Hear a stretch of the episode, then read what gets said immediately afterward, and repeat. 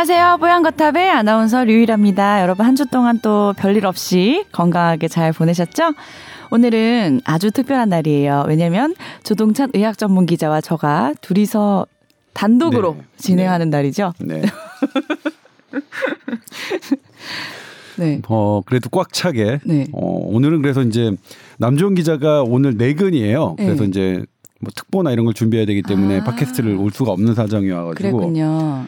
어, 그래서 혼자 나올 때는 항상 더 어떤 얘기를 할까를 오. 더 고심하고 어떻게 이제 재미있게 말씀드릴까를 고민했습니다. 깊이가 더 있더라고요. 혼자 나오시면 아, 그런가요?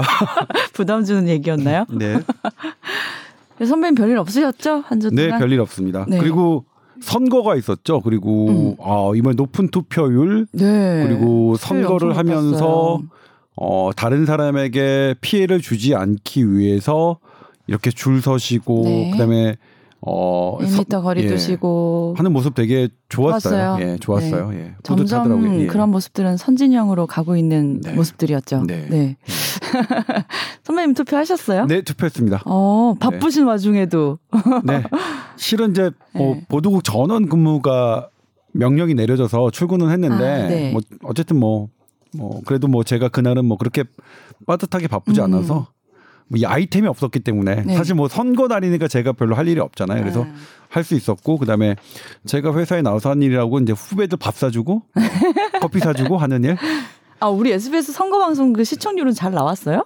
2등을 했어요. 어, 1등은 누구였는데? KBS였습니다. 오. 어, 근데 이제 SBS가 선거 방송의 사실은 명가잖아요. 네. 그 그래픽, 네. 그다음에 뭐이 시기적절한 이막 신성 있는 달려가고 달려가고 하고 뭐 이런 거에 좀 우리가 캐릭터를 잘 그랬잖아요. 그뭐 네. 이렇게 끄집어내는 네. 그런데 이번에 이제 외부 평가는 상향 평준화된 것 같다. 네. KBS, MBC도 사실 그래픽으로 상당히 많이 쫓아온 것 같다. 따라왔죠. 그런 뭐 그런 평가들이 좀 있었는데 음. 여- 그럼에도 불구하고 제가 보기엔 저희 네. SBS가 가장 훌륭하지 않았나 재밌지 않았나 저는 SBS만 봤습니다. 그런 그래픽 디자인은 누가 아이디어를 내는 거예요? 보도국에서? 저도 잘 모르겠어요. 어떻게 보면 되게 유아틱스러우면서 눈에 잘 띄면서 귀엽게 잘 만드시더라고요. 네, 그러니까요. 네. 그뭐 얘기했지만 어- 어떤 홍준표 의원인가요? 네. 그 무소속으로 이렇게 나오셨던 락을 하신다고 이제 어쨌든 뭐 그런 락커에 뭐 네. 이걸 했었고 그다음에 네. 황교안 대표는 뭐 이제 색스폰을 뭐 이렇게 어, 취미로 본인의 바- 어, 에, 예. 취미 이런 것도 좀 반영을 했나 그래서 봐요. 케니지로 변장시키시고 막 어, 재밌었어요. 그러니까요. 그런 네. 재미가 이- 있어야지 그냥 보면 지루하잖아요. 또 그냥 숫자만 네. 보면 지루하니까. 안타깝네요. 1등 했으면 참 좋았을 텐데. 아 그러게요. 그러게요. 다음번에는 SBS 많이 봐주세요. 네, 그럼요. 그럼요. 근데 이제 이번에 뭐 여러 이제 결과들이 있지만 이제 사람들이 아쉬워하는 게 네. 지역 구도가 조금 과거로 회귀한 것 아니냐 음. 이런 말씀들이 좀 있는데 네. 저는 개인적으로 응원했던 분이 있어요. 역시 어, 험지라고 예상했던 부분 네. 분 지역인데 네. 어, 이번에 또안돼 떨어지셨어요. 안타깝더라고요. 어, 그래서 분이실까요? 저는 이제 그분한테 어. 어. 떤 말씀을 드릴까 하다가 네. 당연히 승리가 예상되는 지역에서 당선하신 것보다 네. 더 가치가 가치가 있을 있다. 것다. 음. 겠다. 그 패배의 가치가. 근데 본인은 얼마나 실망하실까 싶어요. 두 이번이 벌써 두 번째인데. 네. 저는 이번에 응원 개인적으로 응원을 드린 분은 딱 한 분밖에 없어요. 어. 국회의원을 출마하시는 분. 그러니까 이번에 제법 제가 아는 분들 중에 몇 분이 출마를 하셨거든요. 네. 근데 어, 연락 안 드렸어요. 문자조차도 안 드렸어요. 뭐 네. 당선을 뭐 기원합니다. 뭐 합니다. 이런 인사, 그러니까 생활 인사조차도 안 드렸어요. 출마하신 분들한테는. 음. 근데 딱 한 분한테만 어, 응원하고 뭐 하고 개인적으로 이렇게 했습니다. 공개적으로 하지 네. 않고요.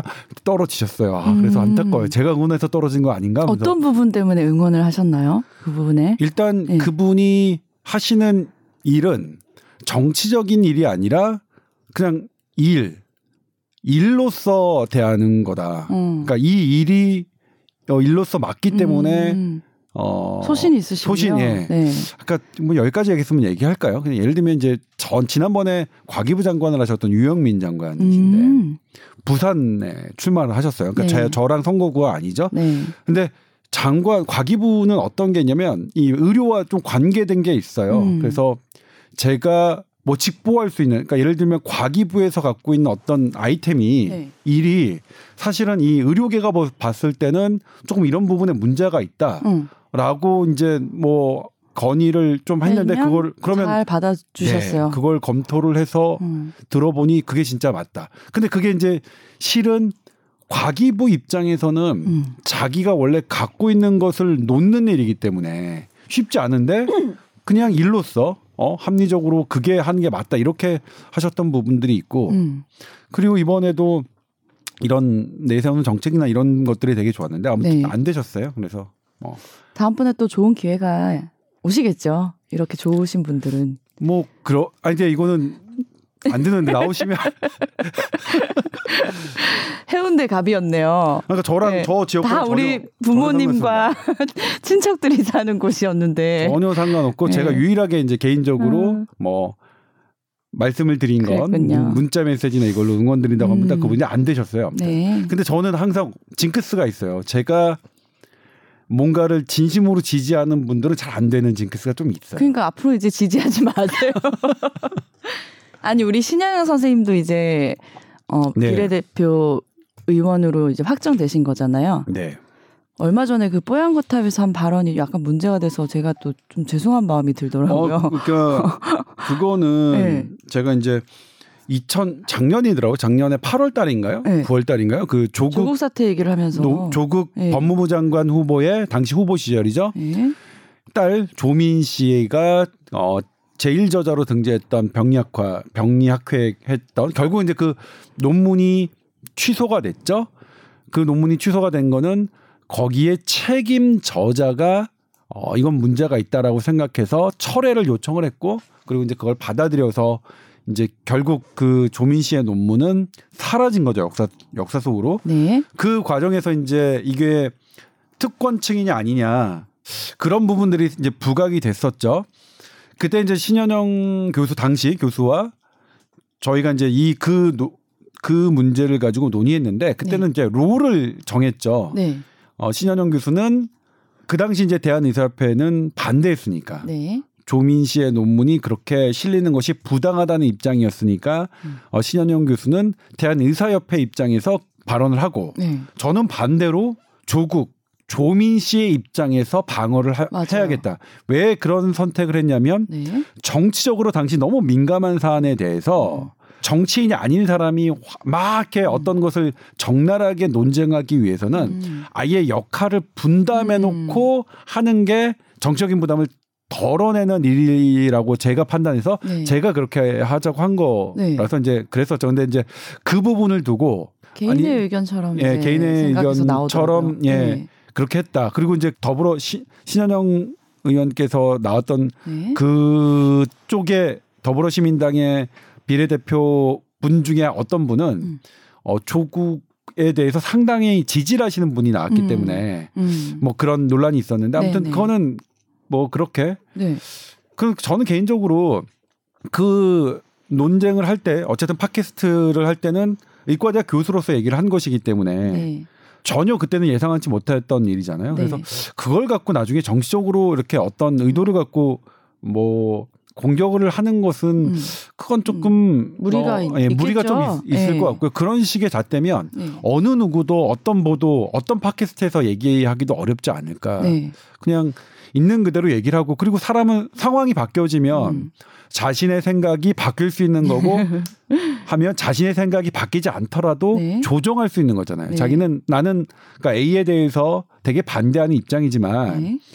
근데 어쨌든 어떤 당이나 정치적인 거는 A만 있는 게 아니라 B, C, D, E 이런 다른 부분들 영역이 넓기 때문에 음. B, C, D, E에 내가 찬성하는 당이면 A에 대해서는 나의 의견을 조금 강하지 않게 네. 뭐할 수도 있고 아니면 거기 가서도 아 난 그래도 A는 다르게 생각한다 이렇게 얘기할 수도 있으니까 네. 꼭 어느 한 부분을 가지고 이렇게 막 공격하는 것은 모르겠어요. 저는 정치는 잘 모르니까 저도 이번에 그래서 여러 기자님과 네. 여러 PD님들께 연락을 많이 받았어요. 그 문제로. 음. 근데 뭐 저는 그냥 있는 그대로 말씀드렸죠. 물론 음. 그 신현영 교수님께서 말씀하신 부분들이 전부 롤 때문에 역할 때문에 네. 한 것이라고 볼 수는 없고 사람이 말을 하다 보면 네. 자기의 생각을 얘기할 수도 있고 저도 뭐냐면 그때 저는 오히려 조민 씨의 편에서 얘기를 한다고 롤을 하- 했지만 중간 중간에 또 아닌 것도 나왔거든요. 맞아요. 뭐 네. 사람이라 저희가 뭐 좀. 다각도로 얘기하고 있었잖아요. 네. 근데 결국 이 양쪽 의견을 좀 대변하는 입장으로 말씀을 하신 게 크기 때문에 그런 식으로 이제 오해를 하는 거는 좀 무리가 있을 것 같다라고 좀 저희가 해명을 해드리고 싶었습니다. 네. 예. 뭐 그래도 뭐 잘 되셨으니까. 네. 예. 자, 그리고 오늘 사연 하나가 왔는데요. 소개를 좀 해드릴게요. 안녕하세요. 잊을만 하면 궁금한 일들이 생기는 것 같습니다. 이 정도면 궁금한 일이 자주 생기시는 건 아닌 것 같은데요. 저는 늘 궁금한 게 생겨서. 자, 올해 벌써 42살이 된 남자인데요. 평소 PC와 스마트폰을 업무용이나 뭐, 어, 습관적으로 아주 자주 하는 편입니다. 그런데, 어, 갑자기 손발에서 피가 좀 안 통하는 느낌이 들다가 또 혈액이 막 움직이는 느낌이 들면서 손바닥, 손등, 발바닥, 발등, 발목 이런 데가 막 저리고 가려운 증상이 생겼습니다. 그러면서 자꾸 여기저기를 동시에 긋고 싶은 느낌이 막 참을 수 없을 때도 있다는데요. 이번에는 며칠째 이런 현상이 계속되고 있다는데 이게 혹시 스마트폰을 많이 만져서 그런 건지 어, 아니면 갑자기 뭐 이런 질병이 나타날 수도 있는 건지 여러 가지 가능성을 보고 의심할 만한 질병이 뭐가 있을까요? 또 치료는 받아야 할까요? 물어보셨어요. 네. 이런 증상이 있나 봐요. 네. 막 온몸이 가렵고 네. 따끔거리기도 하신다는데요. 네. 피부의 문제인가요, 이거는? 제가 만약 네. 어 제가 30대 때 신경외과 전문의를 땄죠. 네. 그때 제가 만약 이렇게 저에게 찾아온 환자분이 이렇게 말씀하시면 어 이거는 그러니까 이상 감 감각이다. 음. 정상적인 감각이 아니기 때문에 음. 어, 말초 신경이 이상이 있는지 검사를 하고 그러면 이제 근전도 검사를 하는 거거든요. 네. 거기에 이상 소견이 없다면 음. 어, 이거는 실제로 중추신경계 그러니까 경추 MRI나 혹은 뇌 MRI를 어, 필요한 소견이라 이렇게 얘기할 수 있었, 있었을 것 같아요. 네. 근데 지금 제가 이제 어, 이분 사연을 보내주신 분하고 거의 비슷한 나이인데 제가 네. 네. 거의 비슷한 나이죠. 네. 근데 앞자리가 같네요. 네. 네. 뒷자리도 별 차이 안 나요. 그런데 네. 어, 지금 뭐냐면 좀 지켜보시죠. 그럴 것 같아요. 음. 어, 그러니까 저도 이제 제 증상 자체가 네. 이, 제가 배웠던 의학으로 이해할 수 없는 설명할 수 없는 증상들이 많이 나와요. 예를 들면 스마트폰을 많이 만져서 그렇다면 마우스 같은 경우나 음. 그 스마트폰을 만, 많이 만진 손이나 손목에서 이런 증상이 생기면 그것 때문이라고 할 수 있을 것 같아요. 음. 저는 지금도 마우스를 많이 사용하면 오른쪽이 오른쪽 손목이 너무 아프고 음. 그럴 때면 이제 오른쪽 손가락 끝 감각이 좀 이상해요. 찌릿찌릿해요? 찌릿찌릿하고 네. 막 그래요. 네. 젊었을 때와 달리 어렸을 때와 달리. 네? 그런데 이거는 모두가 그런 거잖아요. 그러면 이제 어떤 내가 어떤 특정한 부분을 어, 사용했다라고 하기보다는 음. 아 이걸 뭐라고 얘기할까? 저는 제가 과음하고 난 다음 날 이렇습니다. 두 손과 두 발이 다 어, 뭐그 찌릿찌릿하고 네. 뭔가 전기 통하는 느낌, 어. 뭐 그런 혈액 느낌을 순환이 잘 안 되는 거 아니에요? 뭐 그렇겠죠. 네. 그다음에 이제 어 이게 술은 그런 게 설명이 되는 게 술은 알코올이 중간에 아세트 알데하이드가 되는데 음. 그 아세트 알데하이드가 맨 피 그러니까 혈관을 따라서 이렇게 축적이 되고요. 네. 그리고 혈관의 투과성을 좀 변화를 시켜요. 음. 그렇기 때문에 술 먹으면 얼굴이 빨개지는 거거든요. 음. 근데 투과성이 변화 그 변할 때 주변에 염증 반응을 좀 일으키는데 음. 그 주변에 바로 혈관과 신경은 같이 있거든요. 네. 그러니까 주- 그러니까 당연히 주변에 염증 반응 아주 작은 염증 반응이겠지만 그걸 일으키니까 당연히 찌릿찌릿하고 할 수가 있거든요. 네. 그럼 이제 이거는 뭐냐면 네 개의 발이 찌릿찌릿하고 가렵다. 아, 일단 근데 뭐냐 피부 소양증이라는 거는 이제 가려움증이라는 거거든요. 소양이 그런 거니까 이것도 원인이 되게 많겠죠. 근데 특별하게 피부에 문제가 없다면 그리고 피부 소양증도 이게 이분하게 그러니까 이 손과 발 이렇게 네 개의 발이 균등하게 소양증이 생기긴 좀 어렵거든요. 음. 그래서 이거는 저와 그러니까 진단이 잘 나오기 어려울 것 같고 음. 저도 어 자주 겪는 일이라서 네. 크게 신경은 안 써도 될 것 같은데 네. 다만 음.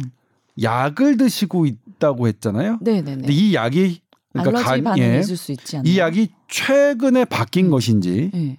만약 비리어드는 뭐 그냥 원래부터 드셨던 약이니까 이건 아닐 것 같고 네.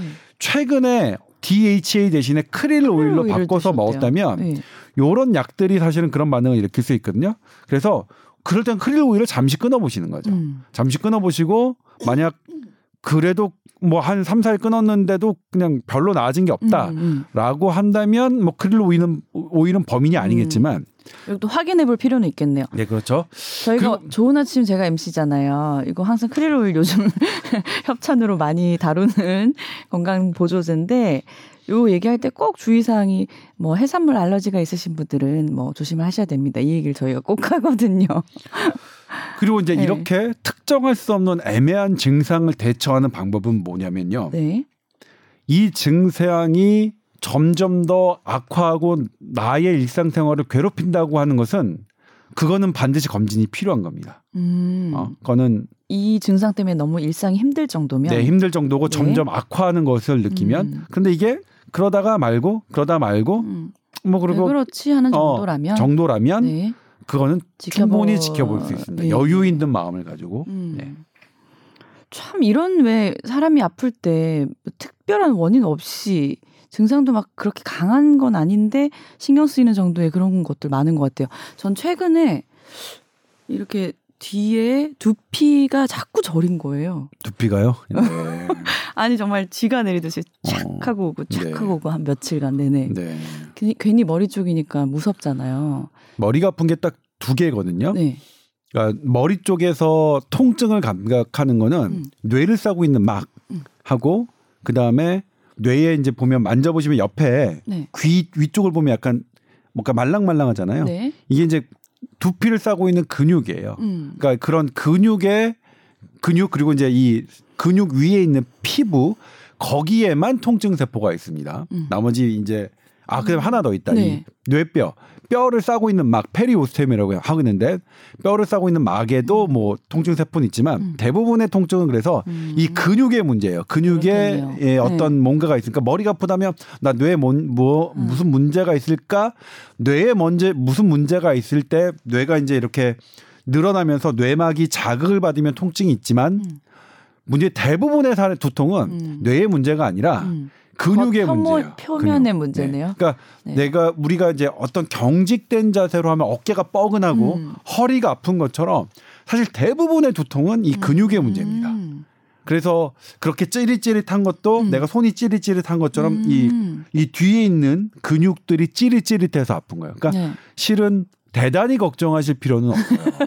이 대부분의 저도 그래서 찾아보고 이걸로 결론을 내서 제가 지금 안심을 하고 있거든요. 네. 근데 그거 사전 지식 없으니까 아니 이게 무슨 뇌 혈관 쪽의 문제일 수도 있을까? 막 혼자 별 생각 다 해보잖아요. 근데 이제 뒤쪽에 네. 뒤쪽 그러니까 근데 그건 있어요. 뒤쪽에 이렇게 아픈 거는 어 뒤에는 뭐냐면 이 음. 경추의 중추신경 뒤쪽에 교감신경 총이 있어요. 음. 여기에 쫙 분포가 돼 있거든요. 근데 그게 내가 너무나 긴장한 생활이 되면 이게 항진이 돼요. 아파요. 음. 그러니까 뒷목이 쭉 이렇게 위 뒤통수를 따라서 아픈 거는 쉽게 보면 안 돼. 쉽게 안 나요. 음. 네. 그다음에 이제 옆쪽에 머리가 아픈 거는 편두통일 때 그렇잖아요. 편두통은 어, 한쪽으로 치우칠 편이긴 하지만 한쪽에서 오는 게 주로지만 양측 다 올 수 있습니다. 네. 근데 지금은 뭐냐 편두통과 이 후두부 도, 두통이 네. 예전에 제가 전문의할 때만 해도 다른 기전이라고 생각하고 다른 병이라고 봤는데 음. 지금은 그게 모호해졌어요. 하나의 하나의 원인 아닐까? 이렇게도 음. 생각해요. 아직은 원인은 잘 모르고요. 네. 아무튼 그렇게 앞- 어, 편두통 같은 경우에는 음. 약을 처음에 잘 써야 돼요. 그러니까 이게 약을 너무 많이 처음부터 고용량으로 쓴다거나 잘못된 약을 쓰면 음. 조절하기가 오히려 어려울 수 있으니까 음. 사실 편두통은 자기가 스스로 약을 선택하는 게 아니라 의사의 진료를 보고서 음. 선택하시는 게 좋을 것 같아요. 그러니까 어, 두통이 이제 편두통이나 이런 것들이 무슨 뇌졸중이나 뇌출혈을 일으키는 건 아니지만 네. 하지만 오래된 편두통은 어, 뇌졸중의 위험 요소이긴 합니다. 음. 그래서 그런 것들은 한 번에 낳는 건 아니지만 네. 어, 내가 어, 어떻게 해서 이거를 그러니까 이 교감신경 총이 확 증가한 것을 음. 어떻게 내가 다운시키느냐. 얘 문제다. 그래서 이게 한 번에 그렇게 악화된 게 아니기 때문에 네. 그것을 교정하는 것도 단번에 안 됩니다. 음. 절대로 단번에 안 됩니다. 음. 단번에 무언가를 해주겠다고 하는 의사들이 아니 의사들이 아, 그게 그런 데들이 너무. 많아서 의사 네. 선생님들이 아니라 네. 그렇게 한다는 데가 너무 많아서 제가 하지만 절대로 그렇게 되지는 아- 않는 음. 것 같아요. 네. 천천히 천천히 하셔야 되고 음. 그리고 이제 그런 편두통이나 이런 것들은 그거는 조금 개인이 선택하지 마시고 그거는 조금 음. 의사 선생님들의 진료를 받고 처방을 받으시는 것을 저는 더 좋게 생각합니다. 아, 그러면 두통 생겼을 때 우리가 그냥 아스피린 아무렇게 막 먹고 이런 거는 위험한 행동인가 봐요. 아니 근데 한 번 그러니까 내가 한번 왔는데 네. 막 예를 들면 술 먹은 다음 날 되게 머리가 아프다 해서 한 번 먹는 거야. 한 그러니까 한두 번 잠깐 먹는 거는 상관이 없는데 음. 내가 계속 이게 자주 있어요. 음. 그래서 이 약을 음. 매일매일 먹어야 돼요. 음. 매일매일 뭐 2주 이상 먹어야 된다. 음. 이럴 경우에는 아, 네. 그런 거죠. 오늘 또 사연 보내주신 분도 드시고 계신 뭐 약이나 이런 것들 한번 끊어도 보시고 천천히 한번 지켜보시면 좋겠네요. 네. 자, 그리고 네. 오늘도 좀 코로나에 대한 얘기를 해볼 것들이 있어서 네. 얘기를 해볼까 하는데 일단은 뉴스에서 보니까 한 6월쯤에 국내에서 코로나 치료제와 백신 개발을 좀 정부에서 지원을 해보겠다라는 기사가 있더라고요. 네. 오늘이 4월 17일이죠. 네. 그러니까 4월 16일 어제 이제 보건당국 질병관리본부 그리고 국립보건연구원이 국제 백신 연구소와 함께 특정한 백신을 선정해서 오는 6월부터는 어, 임상 시험을 하겠다. 백신의 코로나19 백신에 대해서 네. 어, 먼저 40명의 건강한 성인들을 대상으로 안전성을 확인해 본후 음. 안전하다고 판단되면 네. 고령자들 그리고 만성 질환자들을 통해서 유효성까지 검사하는 걸로 확대하겠다 이렇게 발표를 했습니다. 음.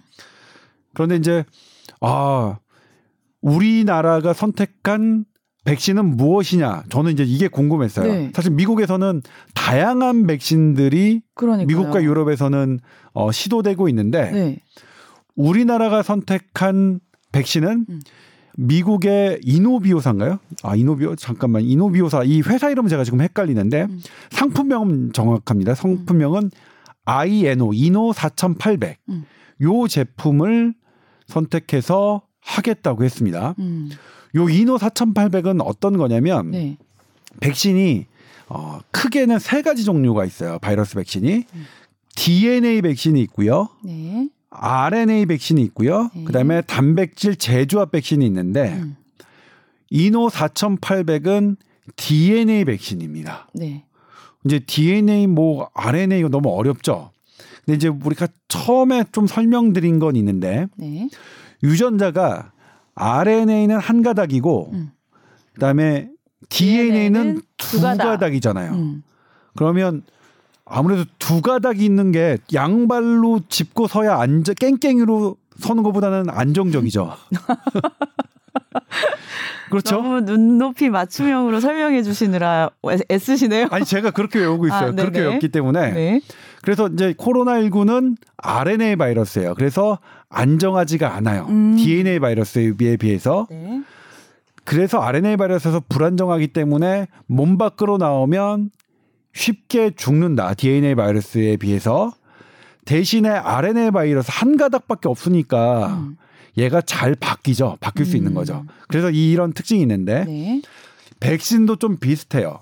DNA 백신은 조금 더 안정적이고 음. 그리고 이 DNA 백신이 이 재료가 안정적이니까 생산 설비를 빠르게 구비할 수 있는 건 있죠. 음. 그런데 RNA 백신에 비해서 DNA 백신은 좀 많은 양을 넣어야 된다고 하, 더라고요 근데 DNA 백신은 뭐냐면 음. 간단하게 설명드리면 네. DNA 바이러스가 갖고 있는 어떤 어, 항원을 네. 바이러스 전체가 될 수도 있고 일부분일 수도 있죠. 이것을 어, 플라스미드라는 그 DNA 그릇에 담아야. 네. 그래서 그, 그 담은 그릇을 우리 몸에 주입해서 면역을 유도하는 겁니다. 그러니까 네. 사실 뭐 되게 어렵지 않고 간단한데 근데 이 RNA 백신에 비해서 실제로 사람에 투여하는 양은 음. 좀 많아야 되고 음. 그러면 양이 많으려면 이제 독성이 좀 커져야 되고 그다음에 이제 또 DNA 백신은 현재 상업화된 게 없어요. 네. 상업화된 게 없다는 말은 실제로 완제품까지 성공한 사례가 없다는 거죠. 아, 그 우리가 알고 있는 백신들은 다 RNA 백신인 줄. RNA 백신이나 아니면 음, 유전 단백질 단백질 제조합 제조합 백신인 거죠. 네. 우리가 지금 맞고 있는 어, 바이러스에 대한 백신은요. 오. 그러면 그런 문제가 있죠. 왜 그러면 아직 완제 시도네요. 예, 완제품이 아닌데 우리는 굳이 음. 미국에서는 RNA 백신과 아니면 어, 유전자 제조합, 단백질 제조합 백신이 있는데 우리는 왜 이렇게 굳이 어, 이미 DNA 백신 이거를 네, 왜 선택했을까요? 왜 선택했을까? 네. 봤더니 지금 우리가 선택한 이노 4800은 메르스에 관해서긴 하지만 미국에서 임상 이상까지 진행돼 있어요. 음. 그래서 미국에서는 이미 어, 메르스에서 이상까지 진행하려면 일상인 독성 시험을 이게 했었던 거잖아요. 그래서 아. 독성이 없다고 판단된 거잖아요. 네. 그 미국에서 독성이 면제됐으니까 음. 우리나라에서 할 때도 독성 시험 기간을 뭐 음. 생략하거나 매우 단축시킬 수 있는 거죠. 그러니까 네. 빠르게 할 수 있다라는 장점이 있고 두 번째 이것을 어, DNA 백신은 RNA 백신이나 유전자 제조업 백신보다 생산 설비를 빠르게 구축할 수가 있답니다. 네. 그러니까 지금 우리는 아무것도 현재 없는데 코로나19에 대한 어떤 백신 생산 체제는 없지만 음. 이거는 비교적 빠르게 생산할 수 있기 때문에 음. 요걸 선택했어요. 근데 다만 이제 문제는 뭐냐면 DNA 이 백신은 대량으로 어, 생산할 수 있는 시스템이 현재 없기 때문에 네. 이게 만약 성공한다 하더라도 한 몇백만 도주, 음. 예, 몇백만 도주 이게 평소에는 되게 많은데 근데 네. 코로나19는 감염력이 워낙 세니까 어, 인구의 60% 70% 정도를 우리가 지금 얘기하고 있으니까 네. 그 정도면 한 3천만 도주 정도가 필요한 거잖아요. 네. 그렇기 때문에 이것만은 좀 부족할 것이다. 음. 라고 생각을 하고 있고요. 음. 그래서 이제 뭐 전문가들은 바이러스 학회 전문가들은 어떻게 얘기를 하냐면 이거 이것도 좋지만 음. 다른 것 음. RNA 그다음에 유전자 아까 그러니까 단백질 제조합 백신 같은 경우에도 네. 어 제형이 나오면 음. 어 선제적으로 해 보자. 음. 그래서 어떤 게 어쨌든 그러니까 우리가 지금 찬밥 더운밥 가리는 게 아니라 이것도 뭐 선택한 이유는 분명히 음. 이- 일리가 있다고 생각해요. 음. 이것도 해 보고 다른 것도 해봐서 좀 폭을 넓혀서 네. 많은 사람들이 그래야겠죠. 이렇게 할 수 있게끔 네. 해보자라는 게 지금 나온 겁니다. 근데 이제 이렇게 이게 만약 뭐 성공하면 언제 그러면 백신을 맞을 수 있, 느냐 네. 이 문제도 많이 궁금해하시는 것 같은데 네. 어, 제가 지난번에 말씀드렸지만 국제백신연구소에서는 최상의 시나리오를 돌려봐도 사실은 15개월 정도 걸릴 것이다라고 네. 얘기했고요. 네. 어, 미국 감염병 연구소도 똑같이 전망을 했습니다. 음. 그러니까 지금 똘똘한 가능성이 높은 후보 물질, 백신 후보 물질의 임상 시험을 최상의 시나리오를 돌려도 네. 어, 12개월 이상은 걸릴 것이다. 음. 지금 올해 안에 당장 백신이 음. 어, 이것을 어떻게 막는 그런 거는 안, 안 되겠지만 음. 코로나19가 2년, 3년 장기적으로 봤을 때 음. 백신은 대단히 중요한 문제니까 음. 우리나라도 여기에 적극적으로 발을 내디딜 필요는 있는 문제겠죠. 네. 우리나라는 결국 그러니까 임상 시험으로 이제 해보겠다라는 백신이 최대한 빨리 나올 수 있는 것을 선택한 거네요. 네. 네. 그렇죠. 음. 우리나라는 그렇죠. 네. 그래야 이제 우리나라 왜 왜냐면 이제 그럼 미국에서 뭐 이렇게 나온 미국도 거 이쪽을 개발하고는 있나요? 네. 음. 미국에서는 하고 있- 이미 하고 있고요. 4월 네. 6일부터 네. 어 이 이노 4,800에 대해서는 4월 6일부터 이미 시작한 거고요. 네. 우리나라는 이제 지금 막 계획적으로 그러면 아마 6월 달에는 음. 가능하지 않을까 음. 하는데 우리나라도 왜 미국이 하는데 왜 우리나라가 해- 해야 되느냐? 왜냐면 식약 처가가 음. 다릅니다. 음. 그러니까 어 미국에서 허가가 났다 하더라도 네. 우리나라는 우리나라의 이 식약처가 아. 별도의 무언가를 허가를 해줘야 되는데 네. 또 시간이 물론- 걸려요. 네, 그러면. 또 시간이 걸리기 네. 때문에 그렇기 때문에 이런 것을 좀 해두면 훨씬 더 단축될 수 있겠죠. 음. 그리고 또 하나 이제 미국에서 효과가 있다고 해서 우리 한국인에게 음. 동양인에게 효과가 그대로 보장된다는 그런 보장은 없으니 그런 부분들도 하나씩 하나씩 맞춰간다는 의미가 있고요. 네. 그러면 그 15개월이라는 게 결국 6월부터 국내에서 개발이 진행되면은 한 내년 내년 여름쯤 네. 만날 수 있을까요? 네, 내년 네. 여름쯤. 예. 그러니까 이게 우리가 꼭 밟아야 되는 얘기지만 네. 이게 이제 안소니 파우치가 얘기한 거죠. 네. 안소니 파우치는 잠깐 간략하게 설명드리면 최근에 저한테 이 안소니 파우치가 저한테 페이스북 친구 요청을 했어요. 네. 어, 저 깜짝 놀랐어요. 어. 근데 뭐 그분이 직접 한 건 아닌 것 같고 그분의 팬들이 만들어 놓은 계정이 아닐까 저는 그렇게 어, 추정을 하는데 네.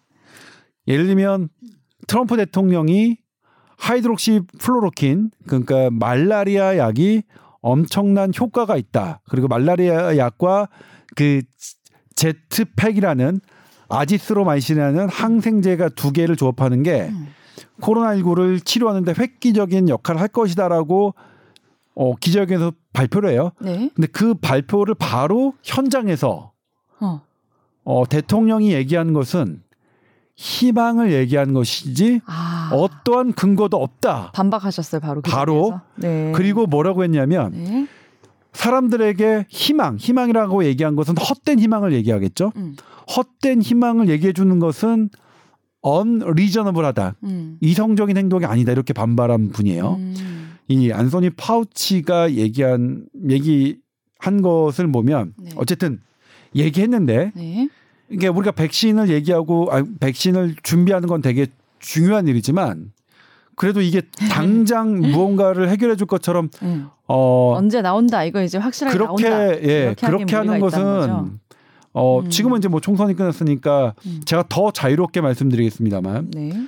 그것은 대단히 잘못하고 있는 겁니다. 음. 대단히 과학적인 접근이 아닙니다. 네. 그러니까 정치인은 그렇게 얘기할 수 있어도 과학자들은 어, 특히 과학을 담, 담당하고 있는 질병관리본부나 국립보건연구원은 음. 그런 부분에 있어서 음. 충분히 얘기를 해줘야 됩니다. 예를 들면 우리나라 지금 어, 정부가 우리나라 국내 기업과 어, 협조해서 음. 코비드19 치료제 뭐 만들겠다 막 발표를 막 대단하게 했어요. 음.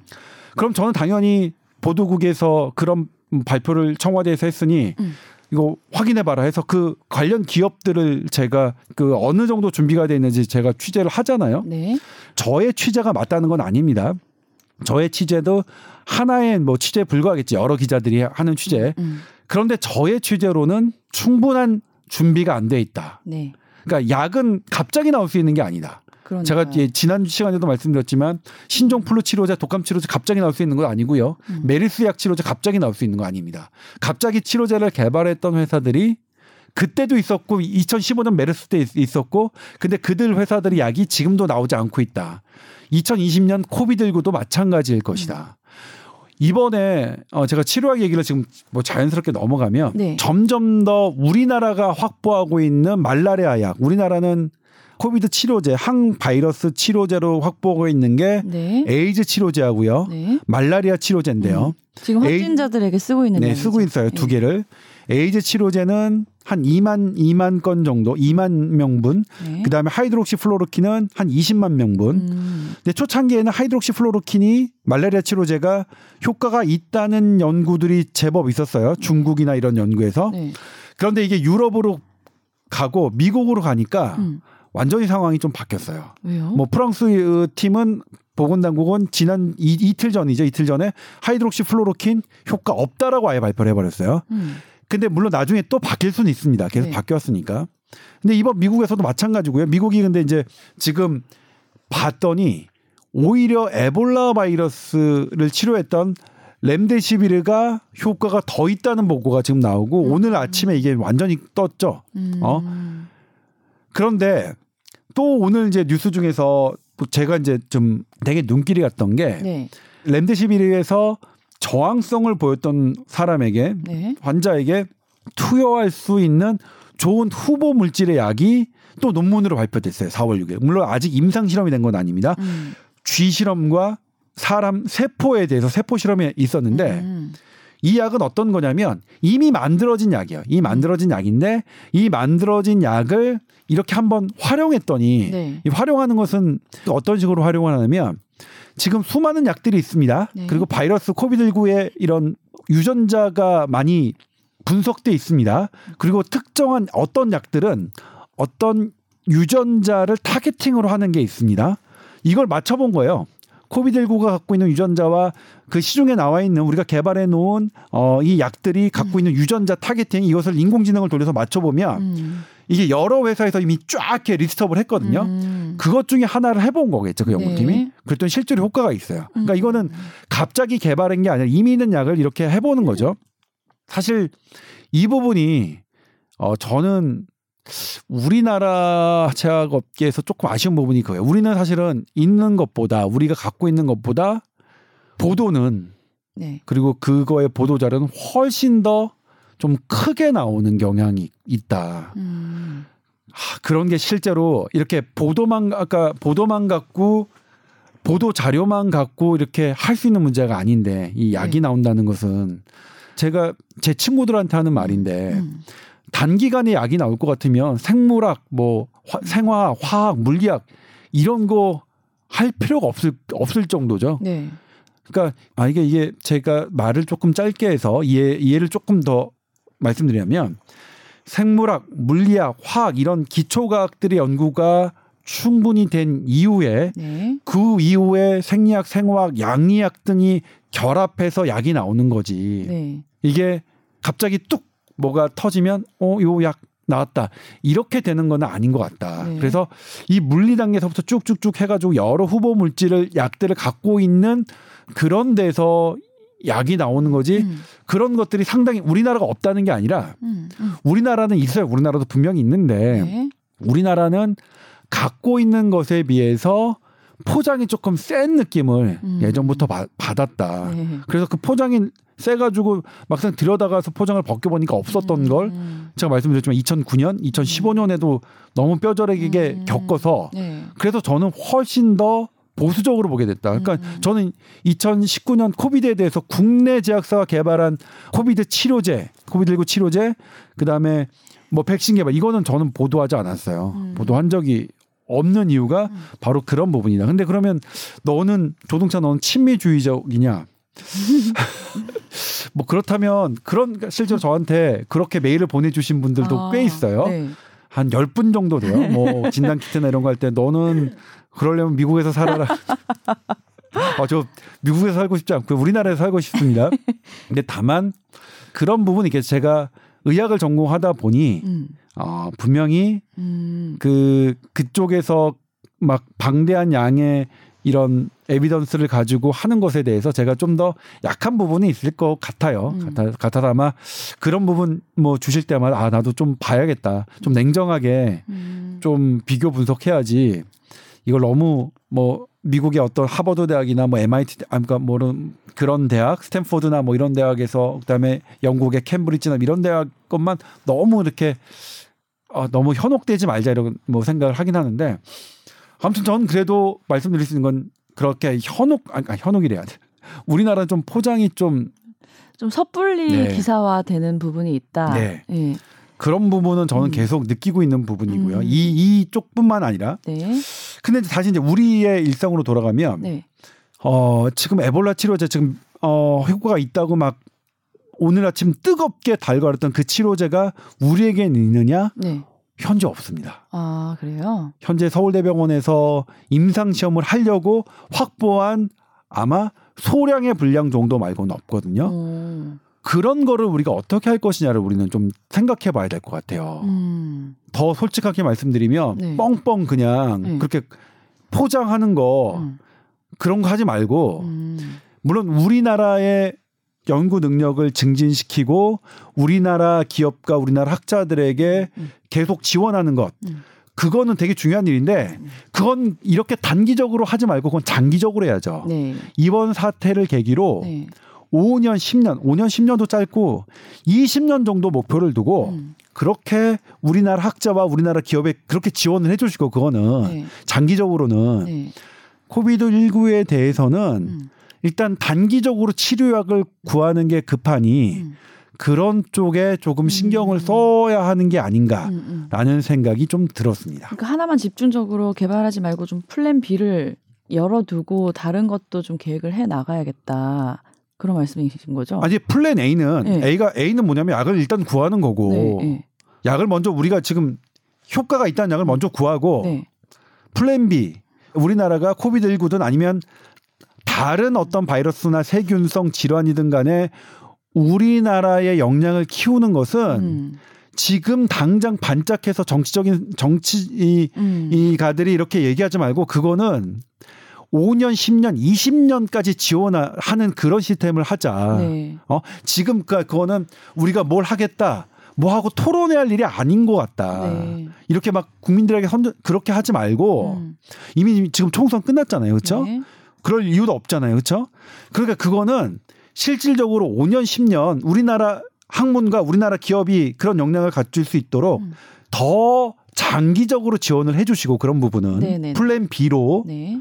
플랜 A는 그러니까 A, B는 이제 순서죠 우선순위. 네. 어 A는 일단 다른 데서 다른 나라에서 효과가 있다. 그러니까 지금 현재 다른 네. 나라든 어디든 효과가 있다고 하는 약을 우리나라가 있는지 없는지 그걸 확인해서 네. 일단 그것부터 음. 어떻게 구할 것인가에 대한 방안을 모색하자 음, 네. 하는 게 저의 주장이죠. 네. 자, 어쨌든 백신이나 뭐 치료제 개발 같은 경우도 좀 시간이 걸려도 우리가 생각했을 땐좀 안정성이 충분히 검증되고 나서 나오는 것이 훨씬 이제 안심이 되니까 좀더 그럴 것 기다리는. 게 예, 좋을 것 같아요. 예. 그래도 약은 아, 지금 그거는 이제 조금 상황에 따라 좀 다른데요. 음. 비상 상황일 때는 네. 예를 들면 암 환자가 치료약이 없어요. 그래서 지금 많은 환자가 죽어요. 근데 어떤 약이 이 그 암한테 효과가 있다고 하는 약은 실은 조금 빨리 나올 필요는 있어요. 충분한 음. 안전성을 좀 떨어져도 떨어져도 어. 왜냐면 지금 그러니까 그게 risk and benefit 요거를 따지는 건데 네네네. 지금 너무 환자가 많이 죽는 마당에서는 음. 조금 위험을 감수할 수도 있는 거죠. 음. 근데 코비드19에 대해서는 위험을 조금 감수할 수 있는 음. 상황이기 때문에 그래요. 우리가 평상시처럼 안전성과 음. 뭐 이런 것들을 충분히 할 기다릴 수 있는 여유는 거죠. 우리가 없는 것 같아요. 어. 특히 고령자나 만성질환자들 같은 경우에는 그렇죠. 네. 그렇기 때문에 이 부분은 우리도 우선순위를 음. 빨리 어쨌든 현재 치, 효과가 있다고 있는 약을 음. 어, 먼저 구하는 방안. 두 번째는 그건 좀 제발 장기적으로 해줬으면 좋겠다. 음. 국내 학계와 국내 업계를 음. 업계가 이런 바이러스 치료제, 항생제 치료를 음. 치료제를 충분하게 할 수 있도록 1년 2년이 아니라 음. 어, 1년 2년 지원하신다 이렇게 하지 마시고 5년, 5년도 짧은 것 같아요. 10년, 네. 20년 이렇게 지원하실 수 있는 그런 플랜을 짜주셔서 이렇게 해주셨으면 좋겠다. 네. 사실 뭐냐면 제가 말씀 계속 말씀드리지만 음. 이런 얘기 2015년도에 있었, 어요 음. 예, 그때는 다른 정권인데 네. 그때도 뭐 하게 구축하겠다 뭐 하겠다 그 당시 하고- 집권자들은 그렇게 했습니다. 네. 하나도 안 됐어요. 흐지부지 예. 흐지부지 됐죠. 네. 흐지부지 됐죠. 이런 건 끝까지 좀 체계적으로 지원이 될 필요가 정말 있겠네요. 네. 또 이런 사태가 나타날 수도 네. 있으니까. 그리고 제 음. 제가 느끼는 감각은 끝까지 지원하겠다는 사람들은 음. 지금 당장 눈앞에서 뭐 이렇게 뭔가를 모르겠어요.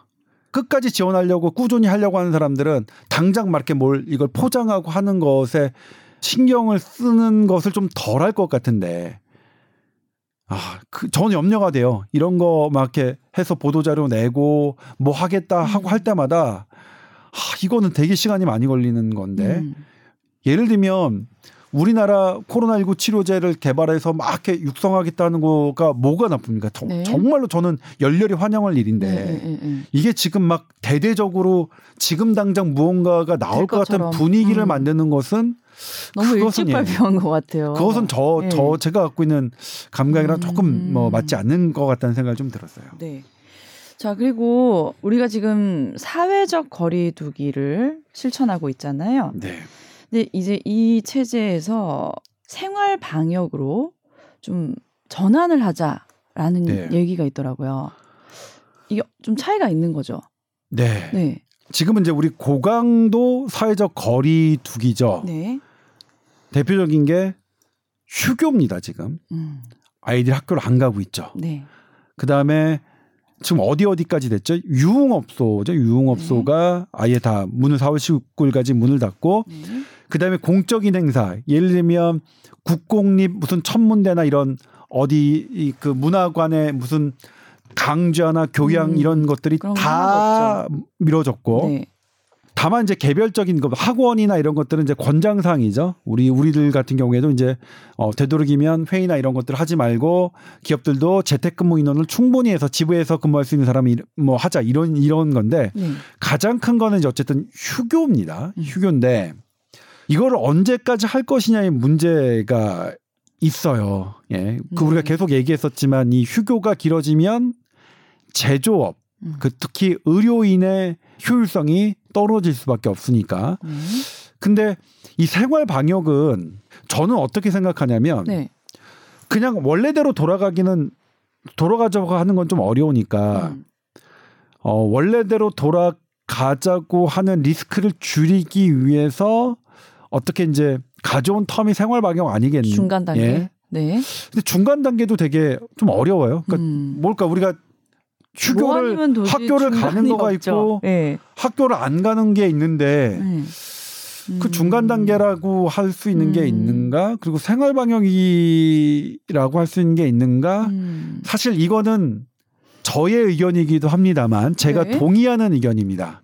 이미 제가 만나는 취재하는 전문가들 사이에서 네. 음, 이런 얘기가 나오고 있습니다. 그러니까 음. 결국은 뭐냐면 고단위의 사회적 거리두기를 할 것이냐 말 것이냐의 문제고 네.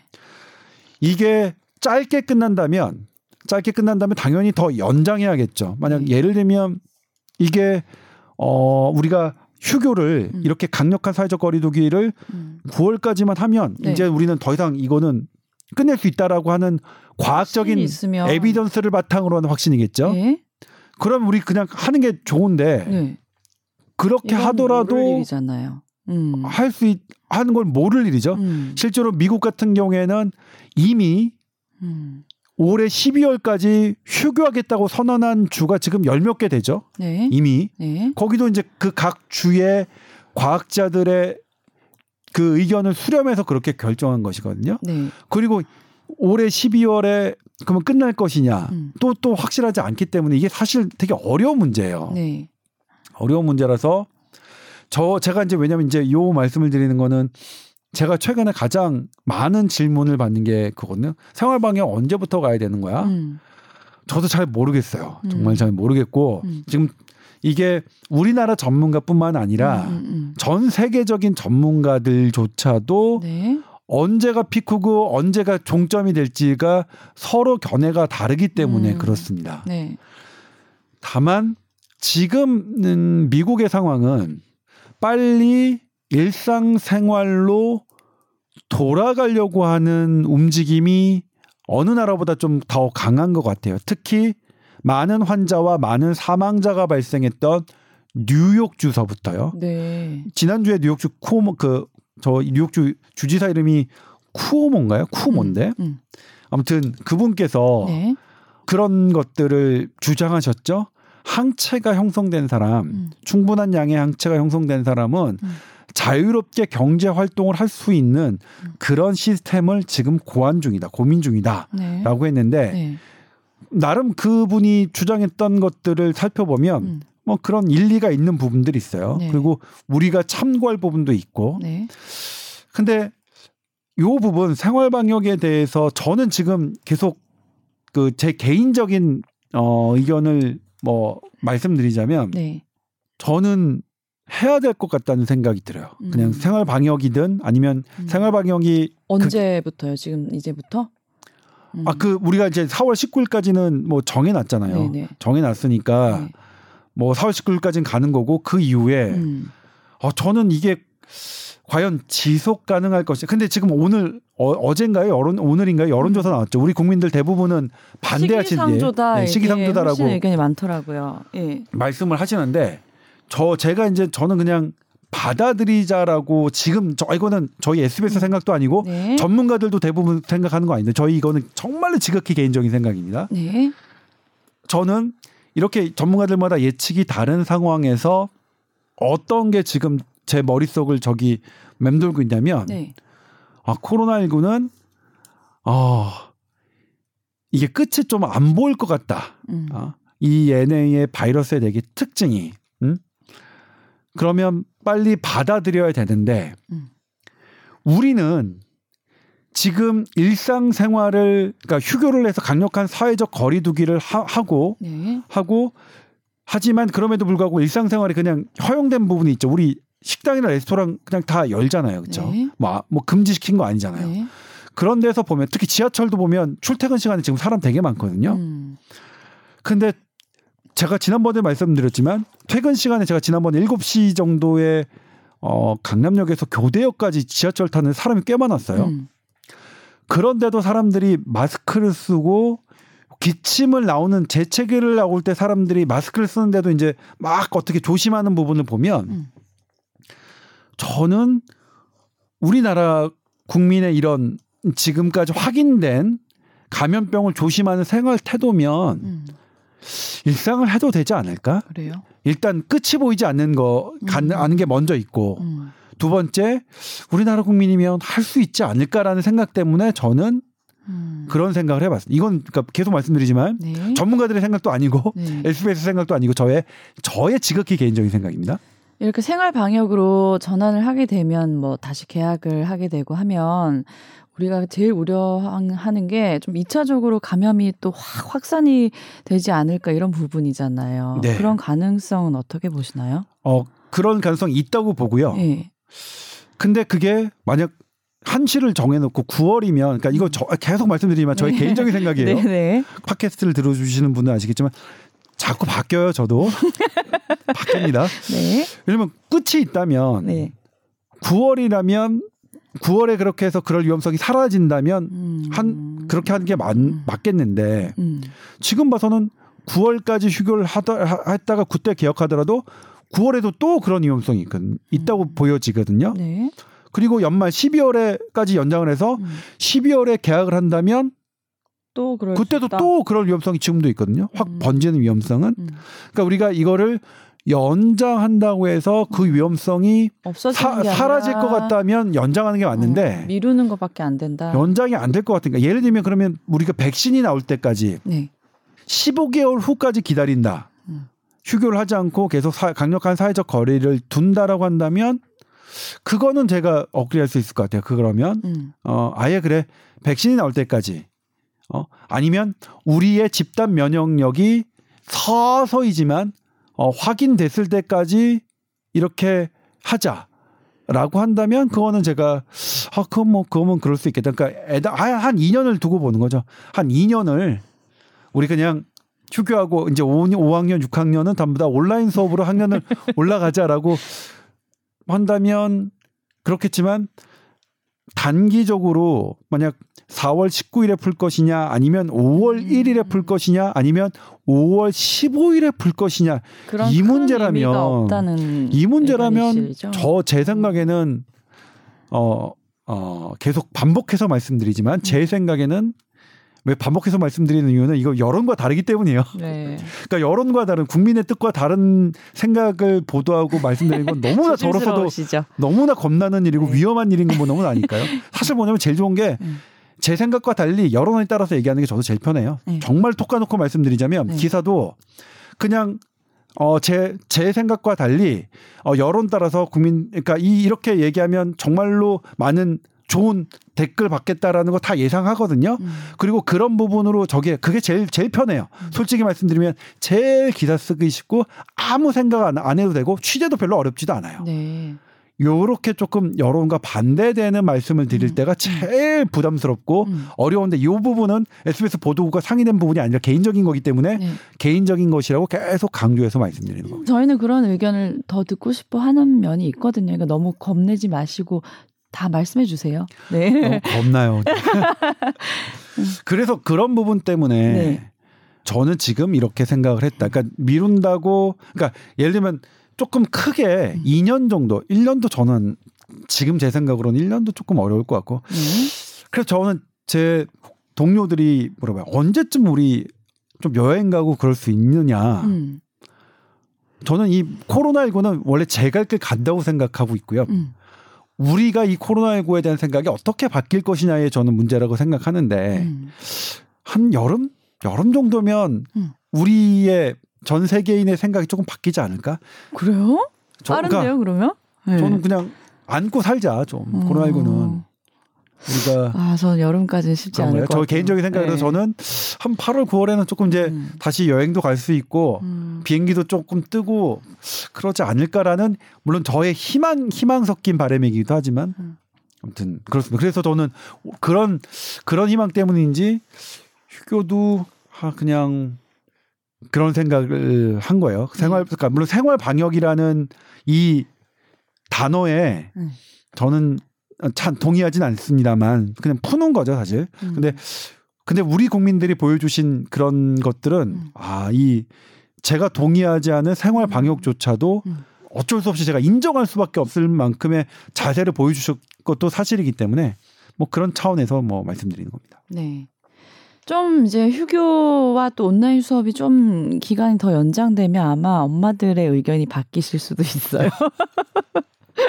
빨리 계약을 하는 쪽으로 많이들 뭐. 힘들어하고 계시더라고요. 뭐 그럴 수 있죠. 근데 사실 지금도 되게 힘드셨을 텐데 네. 어머님들 그리고 할머니 할아버님들 음. 되게 힘드셨을 텐데 음. 오늘도 보면 반대 시기상조다라고 말씀하시는 음. 거는 아 이게 정말로 그 어떤 나의 생명과 나의 건강과 연결되는 부분에 있어서 제일 중요한 와. 부분이죠. 되게 네. 중요하게 정말 중요한 부분이구나 네. 우리 생활에 네. 그런 생각이 다시 좀 들었어요. 그렇기 때문에 조동찬 의학 전문 기자는 특별히 더 여론과 상관없이 본인의 의견, 사실 이런 것들을 더 충실하게 보도해 주셔야 돼요. 뭐 예. 뭐 네. 사실 이제 말씀드렸지만 제가 더 솔직하게 말씀드리면 네. 저의 성 정치적 성향은 네. 어, 지금 뭐 이렇게 지금 현재 질병관리본부나 지금 정부를 비판할 정도의 정치적 성향을 갖고 있지는 않아요. 네네. 그리고 예, 제가 예전에 해왔던 보도들도 그랬고요. 근데 이번만큼은 조금 힘들었어요. 음. 어, 제가 취재된 대로 보도를 하는 게 되게 힘들었고 음. 사실 이 팟빵에서 제가 우리나라 정책을 비판했을 때 팟빵 댓글도 어 다시는 안 듣겠다. 조동찬이 진행하는 뽀얀거탑 다시는 듣지 않겠다라고 댓글 주신 분도 있는데 뭐 안 읽으시는 것 같죠? 아니 안 읽는 것 같으시죠? 다 읽어요. 어. 아, 뭐, 근데 할 수 없다고 생각합니다. 그분은 이제 안 들으시겠죠? 근데 그래도, 음, 그거 하나만큼 인정해 주시는 분이 있더라고요. 그러니까 저랑 정치적인 성향이 다르신 분이에요. 네. 그러니까 제가 이 방송에서 얘기했던 것을 어 다른 생각을 갖고 계신데 하지만 조동찬 네가 진심으로 얘기하는 거는 진정성은 이해해 주겠다. 네 말을 인- 맞다고 음. 인정하는 게 아니지라 네네. 너는 진짜로 네가 취재한 게 네. 그러니까 그분 입장에서는 조동찬 네가 취재한 게 잘못됐기 때문에 네가 진짜 그런 생각을 하는 거는 어 인정한다. 뭐 요런 요런 취지인 것 같은데 음. 뭐 저의 취재는 뭐 많이 틀렸었죠. 많이 틀리고 어 사실 뭐 지우고 싶은 것들 되게 많은데 자아 성찰의 시간인가요? 근데 이번만큼은 조금 그런 부분 힘들었다는 거. 네. 제가 기자 생활하면서 음. 어 이번에 아, 그래서 저는 정말 총선이 빨리 끝났으면 좋겠다는 생각했어요. 그리고 선배님 정말 옆에서 보면 항상 그 옳고 그름을 끊임없이 고민하시는 분인 것 같아요. 쉽게 판단하지 않는 분. 아니 그렇진 않아요. 쉽게 판단 아, 야, 제가 취- 봤을 땐 그랬는데. 취재를 하고서 네, 네. 취재를 하고서 이제 뭐 그러니까 근데 제 판단보다는 취재된 대로 네. 취재된 대로 말씀드리는 게 맞다고 생각해서 그런데 아무튼 그렇습니다. 그렇기 때문에 요 요 부분도 음. 아마 총선이 끝났기 때문에 생활 방역 그 다음에 언제 하는 게 좋겠느냐도 음. 좀더 제가 조금 더 자유롭고 급진적으로 말씀드림 드릴 수 있었습니다. 네. 지금 사회적 거리두기는 어, 이번 주까지로 돼 있죠. 4월 19일이니까 다음 주 일요일. 월요 일요일까지인가요? 네. 예. 이게 이제 다시 또 연장될 가능성도 있는 거겠죠? 일단은 연장될 것 같아요. 음. 4월 19일 지금 여론을 봐서는 여론조사를 한 걸로 봐서는 음. 그래서 막 5월 1일까지 연기하자 이런 얘기들이 좀 음. 있어요. 그러니까 제가 만나보는 전문가들은 그래서 아마 4월 19일에 풀기는 어렵고 네. 5월 1일까지는 갈 것이다. 4월 말까지. 그래서 5월 1일부터 어, 개교하는 것. 그러니까 5월 1일이 휴일이니까 5월 2일부터겠죠. 그런 얘기들이 있는데 어, 뭐 지켜봐야겠네요. 그렇, 더라고요 예. 네. 네. 자, 오늘은 여기까지 할까요? 네. 고생 많으셨습니다. 혼자서 진행하시느라. 아, 오늘 또 예. 혼자서 얘기하니까 되게 목마르실 것 같아요. 네, 힘들고 뭐, 네. 아, 약, 뭐 재밌었어요. 하네. 예. 자, TOWR 골뱅이 sbs.co.kr로 또 궁금한 거 있으시면 사연 보내주세요. 저희는 여기서 인사드리겠습니다. 네, 감사합니다. 고맙습니다.